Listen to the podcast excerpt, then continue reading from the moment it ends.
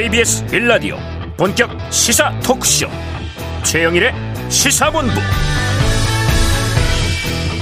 안녕하십니까? 최영일의 시사본부 시작합니다.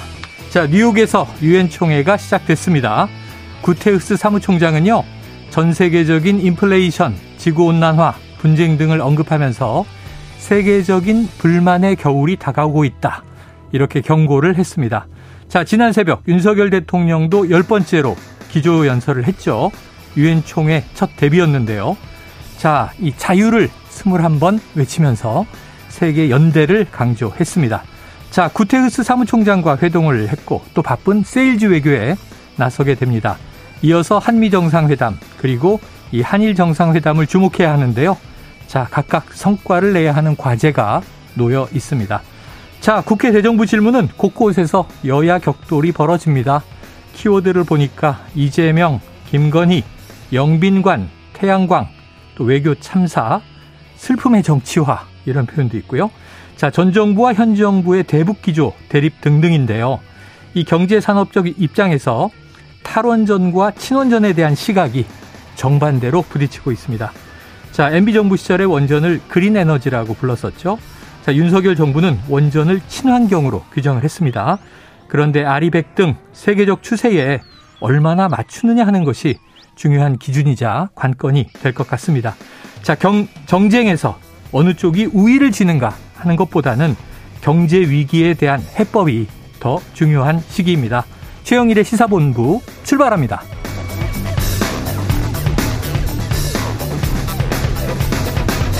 네, 1부에서는요, 오늘의 핵심 뉴스를 한입에 정리해드리는 한입뉴스 기다리고 있고요. 2부 10분 인터뷰. 자, 윤석열 대통령의 첫 기조연설의 의미와 이어지는 한미 정상회담 전망해보는 이 전문가의 시각을 알아보도록 하겠습니다. 이어서 보수의 품격 그리고 사건 본부가 준비되어 있습니다. 자, 오늘도 한 입에 쏙 들어가는 뉴스와 찰떡궁합인 디저트송 신청을 기다리고 있으니까요. 오늘 뉴스에 어울리는 노래가 있으면 문자 샵 9730으로 자유롭게 보내주시기 바랍니다. 오늘의 디저트송 선정되신 분께는요, 치킨 쿠폰 보내드리고 있고요. 많은 참여를 부탁드리면서 짧은 문자 50원, 긴 문자는 100원입니다.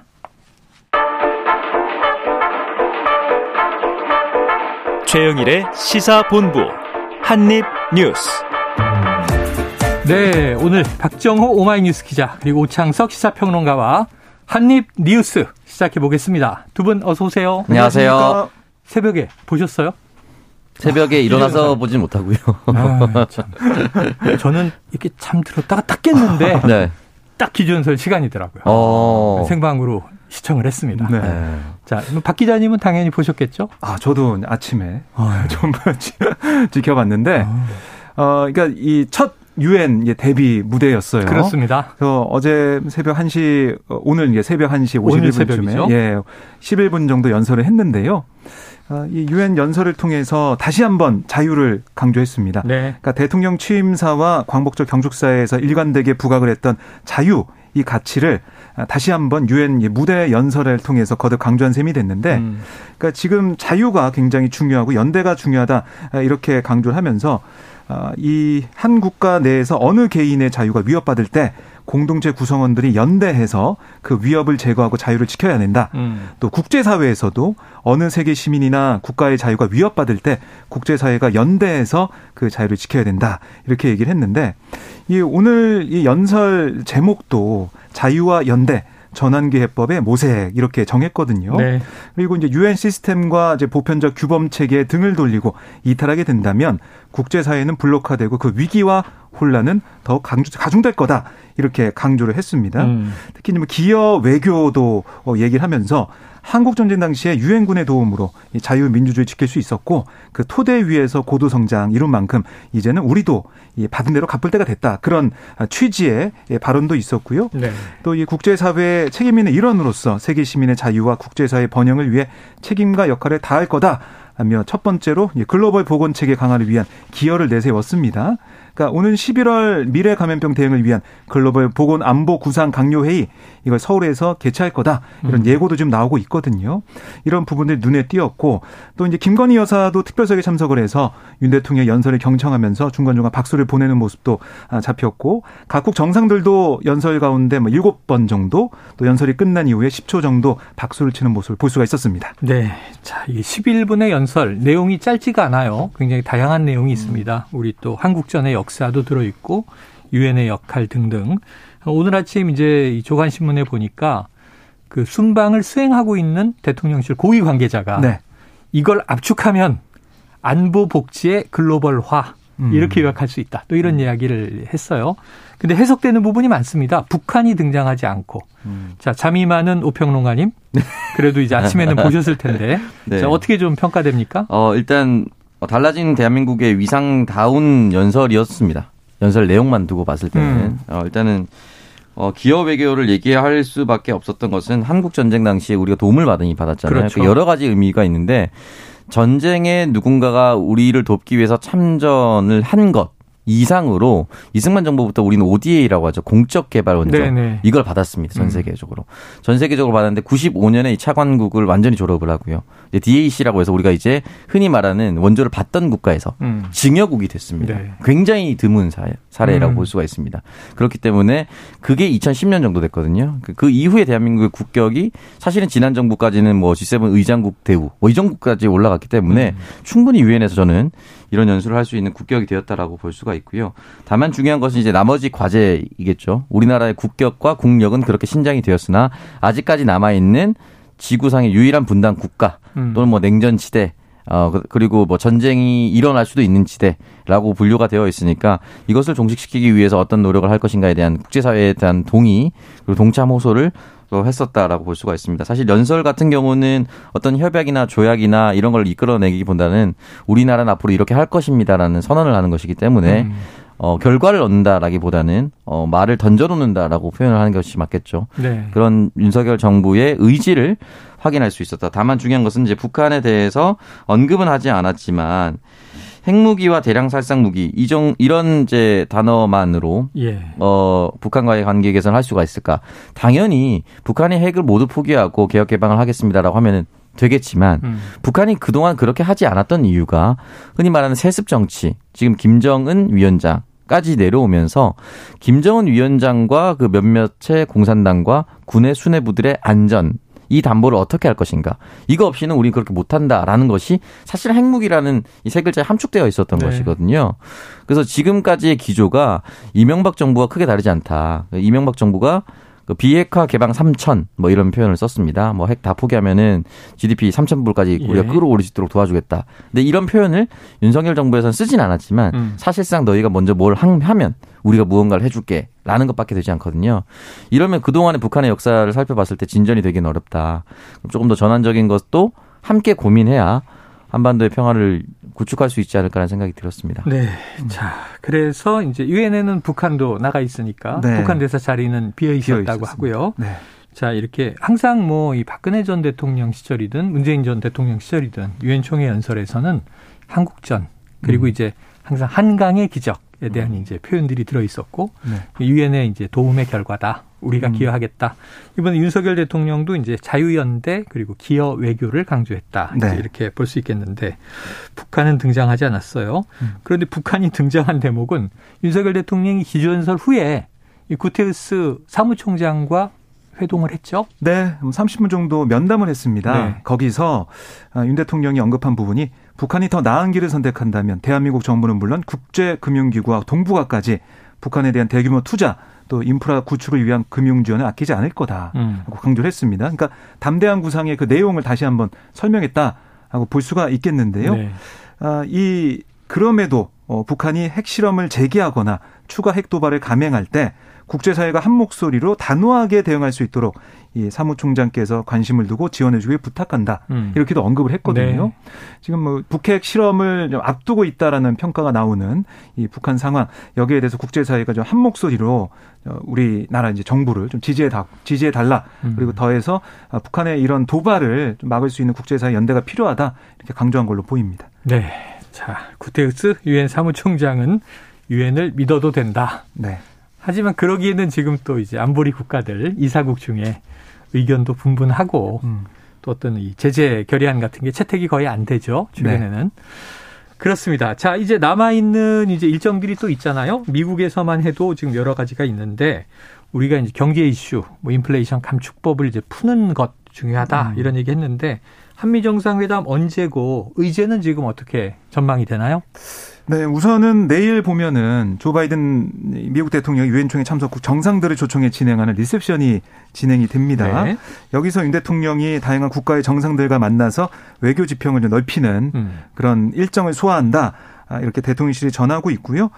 그래서 자연스럽게 각 정상들을 만나고도 말씀하신 것처럼 이조 어, 바이든 대통령과 한미 정상회담 그리고 한일 정상회담이 있을지 이거 좀 지켜봐야 될 것 같은데 네네. 우선은 지금은 미국 시간이 이제 밤입니다. 예. 날이 밝아서 어 이제 아침이 되면 다음 날 음. 21일이 되면 미국 네. 시간으로 네. 되면 진행이 될 걸로 예상이 되는데 이 미국의 인플레이션 감축법 문제 논의가 어떻게 될지 아마 여기에 아, 뭐 우리 이제 정치권뿐만이 아니라 경제계에서도 관심을 가지고 있을 음. 것 같아요. 전기차 문제가 걸려 있기 때문에 여기에 대해서 이 바이든 대통령의 어떤 예외적인 조치나 조항이 이렇게 언급이 될지 네. 또 하나 환율 문제 여전히 불안정한데 어 뭐 미국의 연준의 결정에 달려 있는 거겠지만 미국과의 통화 스와프 문제는 또 어떻게 음. 얘기가 될지 이제 좀 봐야 될 것 같아요. 어, 결국에는 이 한미 정상회담은 경제적인 문제가 또 걸려 있는 것이고 한일 정상회담 같은 경우는 만날 수 있을 것인가 음. 이 문제 성사 여부 성사 자체가. 여부 자체가 조금 아직까지 안개 속에 있다라고 볼 수가 있겠습니다. 자 어떻게 그 됩니까? 한 결과를 예측하기는 좀 쉽지는 않을 것 네. 같은데요. 네. 보통 정상회담을 해서 만약 결의문을 채택한다든지 정상회담 결과가 나오기까지는 낸다든지 그 자리에서 얘기를 나누다가 이제 갑자기 글 써서 하는 게 아니라 그렇죠. 그 전에 다 만들어 놓고 사실 정상은 이제 발표만 하잖아요. 그럼 사전 작업이 뭐가 있는지를 찾아봐야 되는데 음.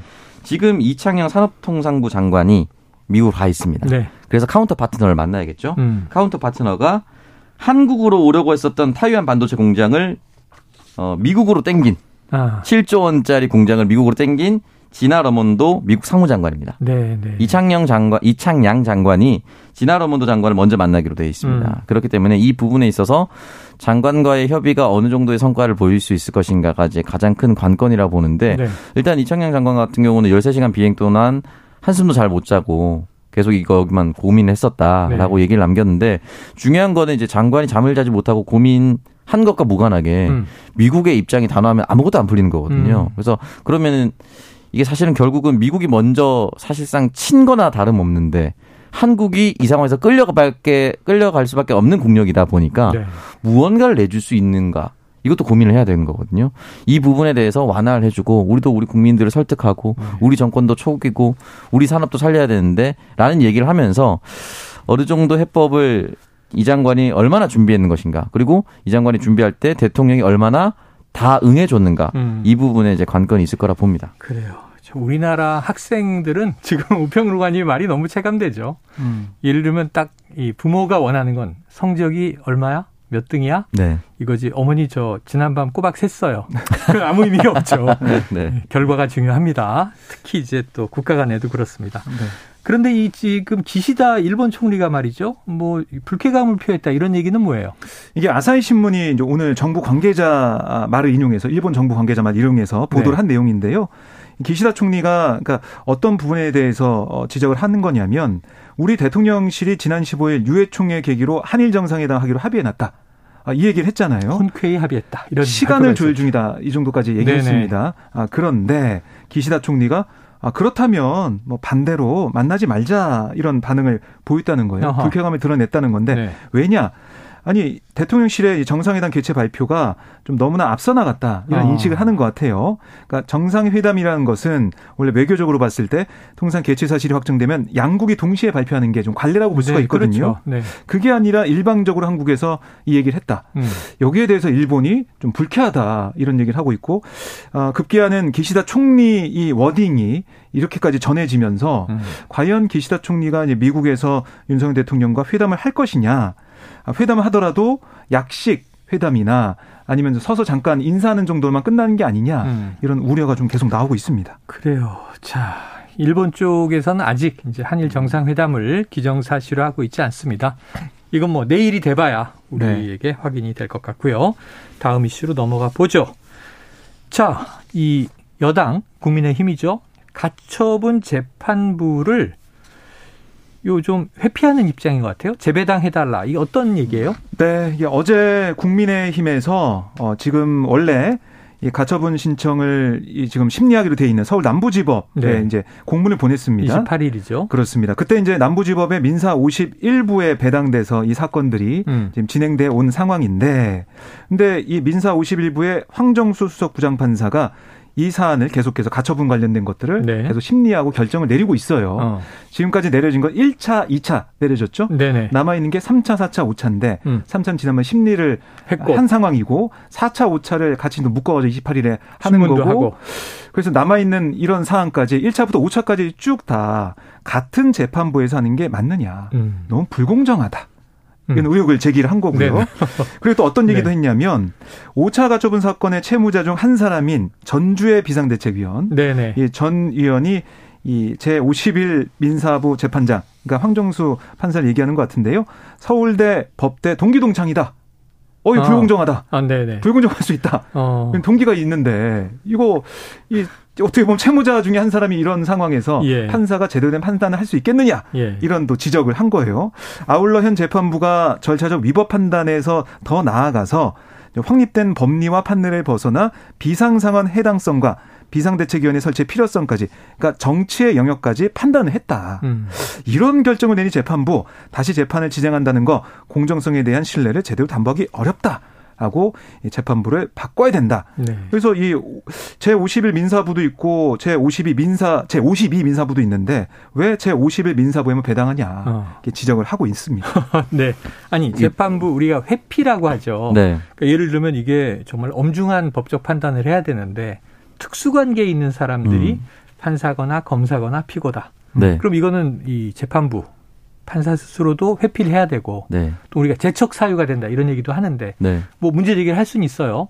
근데 지금 이제 박 기자님이 정리한 국민의힘의 이제 문제 제기 내용 좀 정당합니까 어떻습니까? 그러니까 만약에 가처분 신청을 해서 재판부 재배당 요구를 할 거였으면 음. 처음부터 했었어야 돼요. 아. 지금 예시로 든 게 이제 전주회 의원과 네네. 어 뭐 판사 같다 이렇게 얘기한 거잖아요. 네. 그러면은 처음 배당 받았을 때 재판부가 배정이 지금까지 안 바뀌었다면 처음부터 제기를 했어야 되는데 음. 처음엔 가만히 있다가 어. 이건 국민들이 바라봤을 때 국민의 힘치기 원치 않는 결과로 계속 나오니 네네. 바꾸려 하는 것처럼 보이는 상황이 됐습니다. 어. 처음 했으면 상관없는데 지금 계속 나오고 있는 게 국민의힘이 원치 않은 결과로만 나오니까 어. 바꾸려고 하는 것이 아닌가라는 것이고 판사 프로필을 좀 늦게 본 건 아니에요?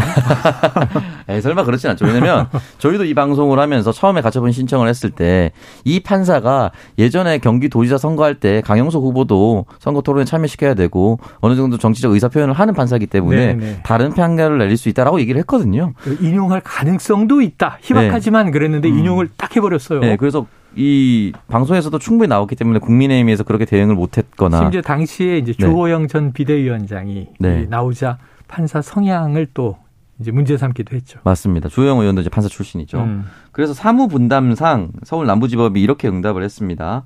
사무 분담상 제1 51 민사부 외에 제52 민사부가 있는 것은 맞지만 음. 대법원 공직자 윤리위원회 권고 의견 8호에 따라서 음. 50일 민사부 재판장이 관여할 수 없는 사건을 담당하는 예비 재판부로 아. 해당 사유가 있는 사건 외 다른 사건은 제52 민사부에 배당하지 않는다라고 설명했습니다. 네네. 네. 남부지법이 지금 이제 11시 57분 정도 이제 기사를 음. 내서 기사가 아, 지금 올라오고 있거든요. 답을 낸 셈이군요. 네. 네, 그렇기 때문에 사실상 거부한 것이다. 아, 그 문제 제기한 게 인정되지 네. 않는다. 그래서 난색을 표명한다, 사실상 거부다 이렇게 얘기가 나오는 것이고 네. 만약에 지금 받아들이면 그것도 이상한 거예요. 네네. 왜냐하면 그동안 잘못된 제, 어, 재척 사유가 있음에도 불구하고 그 판사를 계속 쓰고 있었다라는 잘못을 인정하는 것인데 어. 이건 또 재판부로 재판부 아, 입장에서 말도 안 되는 거죠. 사법부 입장에서 그렇죠. 네. 그럼 지난 이제 인용이라든가 네. 판단이 잘못됐다라는 또 이 왜곡된 시각을 네. 전할 수가 있고. 아 그런데 전주의 의원이 뭐 동창이다 이 문제를 국민의힘이 제기하는 건 자신들에게 유리하게 왔을 때 해야 되는 거 아니에요? 그렇죠. 네. 음. 그리고 이렇게 가까우니까 우리한테 음. 유리하게 해주니까 좀저 아, 예. 바꿔주세요. 그럼 모르겠는데 네. 불리한 결정이 나온 상황이고. 네. 또 걱정이 돼서 바꿔달라고 하는 건데 우리랑 친해요라는 거는 좀 약간 어폐가 있지 않나? 네. 그래 알겠습니다. 네. 이 문제 저 교통 상황을 좀 확인하고 와서 이어가도록 할 텐데요. 자, 12시 40분을 넘겼습니다. 점심시간 교통 상황 알아보고 가겠습니다. 교통정보센터에 오수미 리포터 나와주세요. 네, 시각 교통정보입니다. 점심시간대를 보내면서 교통량은 살짝 줄었지만 영동고속도로에서는 두 건의 사고가 있어 매우 혼잡합니다. 강릉 방향이고요. 서용인 분기점에서 화물차 관련한 사고가 발생했고 갓길로 옮겨서 처리 수습을 하고 있는데요. 이 여파로 마성부터 서용인 분기점까지 3km 구간에서 막히고 있습니다. 강원권에서도 둔내 터널에서 버스 관련한 추돌 사고가 일어났습니다. 이 처리 사, 작업으로 2차로가 차단돼 있는데요. 지장을 받아 동둔내 하이패스부터 밀리고 있습니다. 서울 양양고속도로 양양 쪽 화도 일대에서만 교통량이 많아 2km 정도 밀리고 있습니다. 서해안 고속도로 목포 쪽으로 가는 길 팔곡 분기점부터 용담 터널 지나기가 어렵고요. 매송 휴게소에서 비봉, 팔탄 분기점에서 화성 휴게소까지 느리게 이동을 하고 있습니다. 경부 고속도로 부산 쪽 한남에서 서초 사이로 밀리고 동탄에서 오산 쪽으로도 서행 중입니다. 반대 서울 방향으로는 서울 시구간인 양재에서 반포까지만 정체입니다. 지금까지 KBS 교통정보센터였습니다.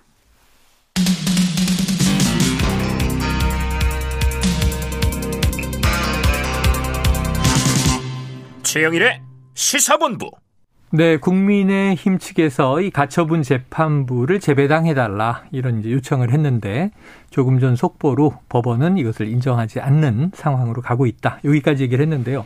그럼 여기에 대해서 지금 또 상대가 있는 싸움이니까 네. 이준석 대표 입장도 나왔습니까? 네, 이 전 대표가 페이스북에 글을 올렸는데요. 음. 이제 방금 지적해 주신 전주의 의원과 재판장이 서울대 동기라서 교체해 달라. 이 부분에 대해서 아니 그런 이유라면 재배당을 신청해도 제가 신청해야지. 아, 그, 렇죠 그렇죠. 네, 본인들이 유리할까 봐 기피 신청을 했다는 게 말이 되냐? 이렇게 지적을 했고 어.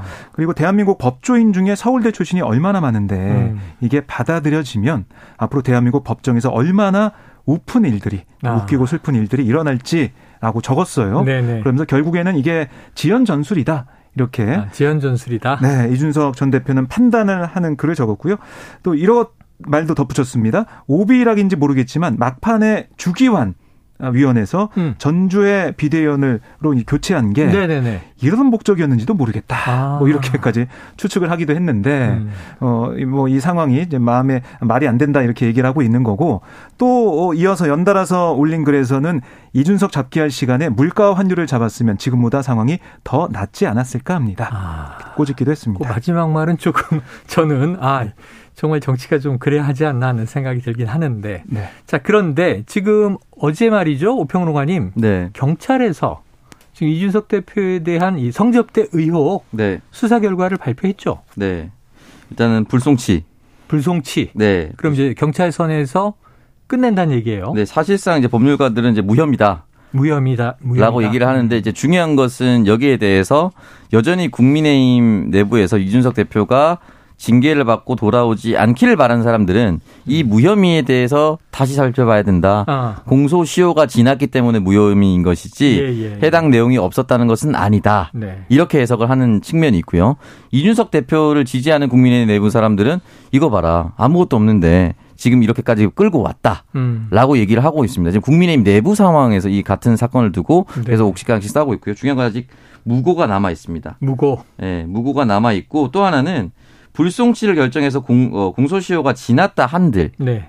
그 당시에 상황이나 사실들이 밝혀진다면 음. 이것만으로도 징계를 내리거나 제명할 수 있다라고 국민의힘 또 내부 사람들이 얘기를 하고 있어요. 윤리위의 결정이라는 건 네. 법적인 판단하고는 이제 결이 다른 거니까요. 그러니까 법적으로는 법률상 근거에서 공소시효가 지나서 어떻게 할 수가 없지만 네. 사실관계만 밝혀진다면 확인이 된다면 국민의힘 내부 윤리위는 다른 판단을 내릴 수 네. 있다.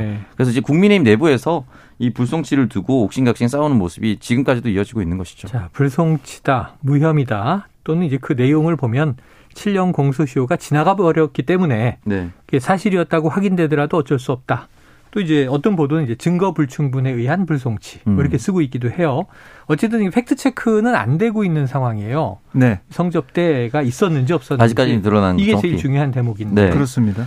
자 여기에 대해서 또 이제 그럼 이것도 지금 이 경찰 결과가 네. 엊그제 문자 유출 얘기도 저희가 다뤘습니다만 음. 사실은 경찰에서는 이준석 대표에 대한 불리한 내용이 별로 나오지 않았다 이렇게 봐야 되겠네요. 아직까진 그런데 음. 이제 수사가 더 남아 있잖아요. 아 그래요? 예, 무고랑 그다음에 증거인멸 교사 아. 이 부분이 지금 계속 수사가 되고 있는데 네네. 어떻게 보면 이게 중요해 보이는 부분이에요. 왜냐하면 음. 지금 무혐의라고 아까 아, 얘기를 했지만은 그렇게 볼 수 있다고 했지만 성접대 의혹 불송치는 이게 공소시효가 지났기 때문에 안 된다는 거거든요. 음. 그런데 이 증거인멸 교사 같은 경우는 이게 맞서고 있는 게 김철근 전 실장에게 7억을 아 그 김 전 실장이 7억을 준 게 투자 목적이라고 했다. 음. 그런데 이제 반대표에서는 증거 인멸이 아니냐, 음. 증거 인멸 하려고 그런 게 아니냐라고 얘기해서 해당 증거가 먼저 관건이잖아요. 음. 결국 성상납 사실이 있느냐 없느냐, 성접대가 있느냐 없느냐 그걸 봐야 돼요. 아, 그렇죠. 그걸 따져봐야 되는 부분이 있는 거고 또 하나는 무고죄도 이준석 어, 전 대표가 가로세로 연구소를 이제 고소를 했지 않습니까? 예. 명예훼손 이런 걸 고소했 는데 처음 거기서 터져 나왔죠. 근데 이제 그쪽에서 강신업 변호사가 네네. 무고죄도 걸었어요. 아. 근데 그것도 그건 과연 성상납, 그러니까 성접대가 있었는지 없었는지 이것도 이제 봐야 되는 부분입니다. 음. 그러니까 아직까지 성접대 여부가 확실히 밝혀졌다. 이건 아닌 것 같아요. 경찰이 네. 계속 수사 중이다 이렇게 볼 수가 있겠습니다. 자, 당시 이준석 대표가 뭐 명절에 선물 등을 좀 지속적으로 받은 게 있는데 거기에 대해서 또 어제 경찰은 뭐 대가성은 없어 보인다. 네. 대가성이 있다고 보긴 어렵다. 이렇게 또 판단을 내렸습니다. 그래요. 계속 지켜봐야 될 일이네요. 아, 이거 참 오래 가네요. 자, 지금 이번 주 국회에서는요, 대정부 질문이 이어지고 있습니다. 그런데 쭉 보니까 네. 어제는 외교, 안보, 통일 이 문제라 네. 대북 정책을 놓고 뭐 전 정부 현 정부가 좀 다툼이 있을 줄 알았더니 네. 이 영국에서의 조문 외교 이게 음. 취소 조문을 취소했던 게 계속 논란이 커지고 있어요. 네, 그러니까 이게 그저께부터 계속 나와서 네네. 어제까지 이어지다 보니까 아마 지금 방송 들으신 분들은 좀 뭐 어떻게 보면은 피로감 이미 이게 있을 미국에서 있어요. 일정을 쭉 가고 있는데 그렇습니다. 네. 영국 얘기를 또 하다 보니까 근데 어제 대정부 질문에서 이게 좀 쟁점으로 떠올랐기 때문에 좀 정리를 해 보면 네. 이 대통령실이나 한덕수 총리나 외교부의 입장은 똑같습니다. 음. 뭐냐 이게 외교적 홀대가 아니다. 네네 네, 그리고 네. 영국 왕실의 요청에 따라서 오후 3시 이후에 도착한 정상들은 그 다음 날 그러니까 네, 장례 미사 이제 끝나고 조문하고 작성한 거다. 네. 아니 영국의 뜻에 따라서 안내를 받아서 했는데 뭐가 음. 문제냐라는 음. 얘기를 했고 민주당에서 아니 걸어서 간 건 뭐냐 마크롱 대통령 걸어서 가지 않냐 뭐 그랬더니 음. 당시에 5시까지 리셉션 현장에 가야 됐기 때문에 음. 3시 40분에 도착했지 않습니까? 네네네. 런던에 공항에. 그래서 시간이 안 됐다. 어. 어쩔 수 없었다라는 얘기를 했어요. 네. 그런 공방이 있었는데 그중에 대통령실에서 어제 해명했던 부분 중에 하나가 아니 EU 이 집행위원장하고 음. 오스트리아 대통령, 뭐 그리스 대통령 어, 등등해서 파키스탄 등등, 네, 파키스탄 총리 등등 해가지고 아니 이 안내를 받아가지고 그 다음 날 장례 미사 아, 한 다음에 조문을 서명했다. 네. 우리도 같은 프로세스다 이런 취지 얘기를 했어요. 예. 어제 한덕수 총리도 그 얘기를 똑같이 반복을 했거든요. 음. 그런데 어제 김의겸 민주당 의원이 제시한 사진이 있습니다. 네. 자료가 네. 뭐였냐? EU 집행위원장과 오스트리아 대통령, 그리스 대통령 등은 이 참배를 하고 아. viewing이라고 하죠. 그러니까 웨스트민스터 사원의 여왕의 관 앞에서 그렇습니다. 조문을 하고 조문을 하고 네. 그 이후에 장례미사 참석 이후에 조문록 작성한 거예요. 네. 그러니까 윤 대통령과 차이가 있다. 음. 이걸 또 민주당에서 지적을 한 거거든요. 네네. 네. 주장을 했더니 한덕수 총리가 어, 그 자료 좀 달라. 김영 총 의원한테 네, 네. 좀 보겠다. 라고 했는데 김의겸 의원은 주로 언론을 보고 아시잖아요. 아, 신문 보고. 네. 아, 신문에 아직 안 나왔었나 봐요. 어쨌든 그래서 결국에는 그게 에, 김의겸 의원도 하는 얘기가 인터넷 검색을 했다는 겁니다. 음. 확인할 수 있는 부분들이 있는데 이걸 대통령실이 고의로 누락을 한 건지 음. 아니면 그게 제대로 검증이 안 된 건지 모르겠지만 어제 이 공방이 하루 종일 좀 이어졌습니다. 네, 그래요. 이제 뭐 한덕수 총리가 또 대정부 질문 이제 질의응답 과정에서 네. 그 영빈관 신축 신축 예산 문제 음. 신문 보고 알았다 이렇게 얘기해서 이제 화제가 됐던 얘기를 잠깐 언급했던 거고요. 음. 자, 지금 이 영빈관 예산 공방도 지금 이틀째 이어지고 있는데 지금 이 한덕수 총리가 이른바 이제 김건희 여사가 연루된 것 아니냐 이런 질문도 나왔는데 음. 또 답변을 했군요. 네, 일단은 이제 이 부분에 대해서 이제 예산이 그렇게 반영될 수가 없다라고 얘기를 했고요. 음. 예산이 국회에 제출되면 상임위 예결위 본회의를 본회의에서 다 검토를 거친다는 것을 잘 알고 있다라고 일단 얘기를 했습니다. 네. 그렇기 때문에 이 부분에 대해서는 뭐 김건희 여사와 관련이 있다 없다에 대해서는 명확히 아니다라고 답변을 남겼고요. 이 질의를 윤상현 의원이 했습니다. 음. 국민의힘 윤상현 의원이 한 네네. 거거든요. 왜냐하면 이게 워낙 뜨거운 이슈다 보니까 국민들 입장에서 그러니까 원칙적으로 이제 저는 현 정권이 처음 들었을 때 용산으로 이전한다고 했을 때 음. 이전하는 거는 충분히 그럴 수 있다. 네. 다만 절차적 정당성을 좀 지켜야 되고 네. 완벽하게 안보상 구멍이 없을 때 이전하는 것이 맞지 않을까라는 생각이 들었고요. 네. 지금도 마찬가지입니다. 영빈관이 필요하고 새로 지어야 된다면 지어야죠. 음. 근데 중요한 건 절차적으로 어떻게 진행이 되었는가에 대한 음. 의문을 남기는 거예요. 음. 그러다 보니까 계속해서 혹시 김건희 여사의 입김이 있는 거 아니냐라는 질문을 민주당에서도 했었는데 이 부분에 대해서 완전히 해소시키기 위해서 국민의힘 의원이 지은 질의를 한 음. 거거든요. 그렇기 때문에 이거는 속 시원히 밝혀야 되는데 사실은 한덕수 총리가 이렇게 답변을 했다고 해서 이걸 고지고대로 믿을 수는 없습니다. 왜냐하면 누군가는 이 예산을 넣었잖아요. 네. 끼워 넣었다면 끼워 넣는 주체가 반드시 있을 겁니다. 음. 그 사람이 독단적으로 만약에 기재부의 공무원이 음. 또는 뭐 용산 대통령 집무실의 공무원이 자기 갑자기 싹 써서 이렇게 넣지는 네. 않을 거 아니에요. 누군가는 지시를 받고 썼을 겁니다. 거기에 대해서 저는 어느 정도는 좀 명명백백하게 밝혀야 된다. 다시 말씀드리지만 지어야 할 건물이라면 지어야 합니다. 다만 절차적인 정당성은 민주주의 국가라면 지켜야 된다. 그렇게 생각합니다. 자, 오늘은 대정부 질문 사흘째로 이어지고요. 보니까 경제 분야 질문이라 오늘 굉장히 좀 중요한 질문이 국회에서 여야 간에 많이 나오고 음. 정부에서 또 책임 있는 답변, 민생 관련이니까 나와야 될 것 같은데 지금 오전엔 좀 뭐 주목할 만한 이야기들이 오간 게 있나요? 그러니까 오전에 이제 대정부 질문 그 진행이 안 되고 네. 오후 2시부터 대정부 질문 아, 진행이 됩니다. 끝나면 시작이군요. 그렇습니다. 어, 네. 아, 이번 대정부 질문은 오후에 다 진행이 되기 네 때문에요. 아무래도 경제 얘기다 보니까 이른바 3고 어, 음. 어려움, 예, 고금리, 고물가, 고환율에 대한 정부 여당의 정책에 대한 지적이 있을 것 같고 아마 이건 여야 가릴 것 없이 미국의 인플레이션 감축법에 네. 대한 대응책 이거 어떻게 되고 있느냐 음. 여기에 대한 궁금증도 많이 물어올 것 같습니다. 네. 그럼 또 한덕수 국무총리가 좀 진땀을 많이 빼겠네요. 여러 가지. 그렇습니다. 네. 대통령의 성과를 기대하고 있으니까 지금 네. 또 뉴욕에 있는 윤석열 대통령의 어깨도 많이 무겁습니다. 음. 자, 요거 짧게 하나 저 박 기자님 정의당에서 기초연금을 인상한다. 그리고 이제 이재명 민주당 대표에게 네. 어, 이거를 연금 특위에서 논의하자 제안했다고요. 그렇습니다. 그러니까 지금 기초연금 인상 방안만 추진되면 합리적 방안 도출이 어렵다. 그래서 종합대책 마련을 위해 연금개혁특별위원회에서 함께 논의해야 된다라고 음. 이재명 대표를 향해 좀 촉구한 셈이 됐는데요. 네네. 그러니까 이재명 대표가 기초연금 40만 원 인상 추진 의사를 밝혔잖아요. 네. 그래서 이걸 뭐 환영은 하지만 음. 아, 문제는 재원 아니냐. 결국 40만 원 인상하면 12조 원까지 늘어나는데 이 민주당의 얘기처럼 부부 감액과 국민연금 연계를 폐지하거나 네. 65세 이상 모든 노인에게 지급하게 되면 재정 부담이 더 늘어난다. 음. 결국 근본적인 해법을 특위에서 논의하자 이렇게 제안을 했습니다. 그래요. 자, 이 정부 여당의 입장은 또 조금 많이 다릅니다. 네. 윤석열 대통령 또 뭐 안철수 전 음. 인수위원장도 음. 연금 개혁해야 되는데 재정 고갈이 우려되기 때문에 네. 사실은 더 내고 덜 받는 네. 연금으로의 개혁을 지금 예고하고 있어요. 음. 자, 어떻게 쟁점이 될지, 어떻게 결정되는 게 국민들에게 이로울지 우리가 관심을 가지고 지켜볼 대목입니다. 자, 오늘 한입 뉴스 여기서 정리하겠습니다. 박정호 기자, 오창석 평론가 수고하셨습니다. 고맙습니다. 고맙습니다. 자, 오늘의 디저트 송은요. 청취자 3929님. 윤 대통령의 유엔 연설 내용 형식적인 것이든 실제 이루어지길 바라는 것이든 어쨌거나 앞으로 불필요한 논란이 없이 국정 수행 잘할 수 있으시기를 전 국민이 바라고 있을 거라 생각합니다. 자, BTS, 어, 유엔에 대사로 갔었죠? BTS가 유엔을 배경으로 노래했던 Permission to Dance 신청합니다. 노래 들으시고요. 저는 2부로 돌아오겠습니다.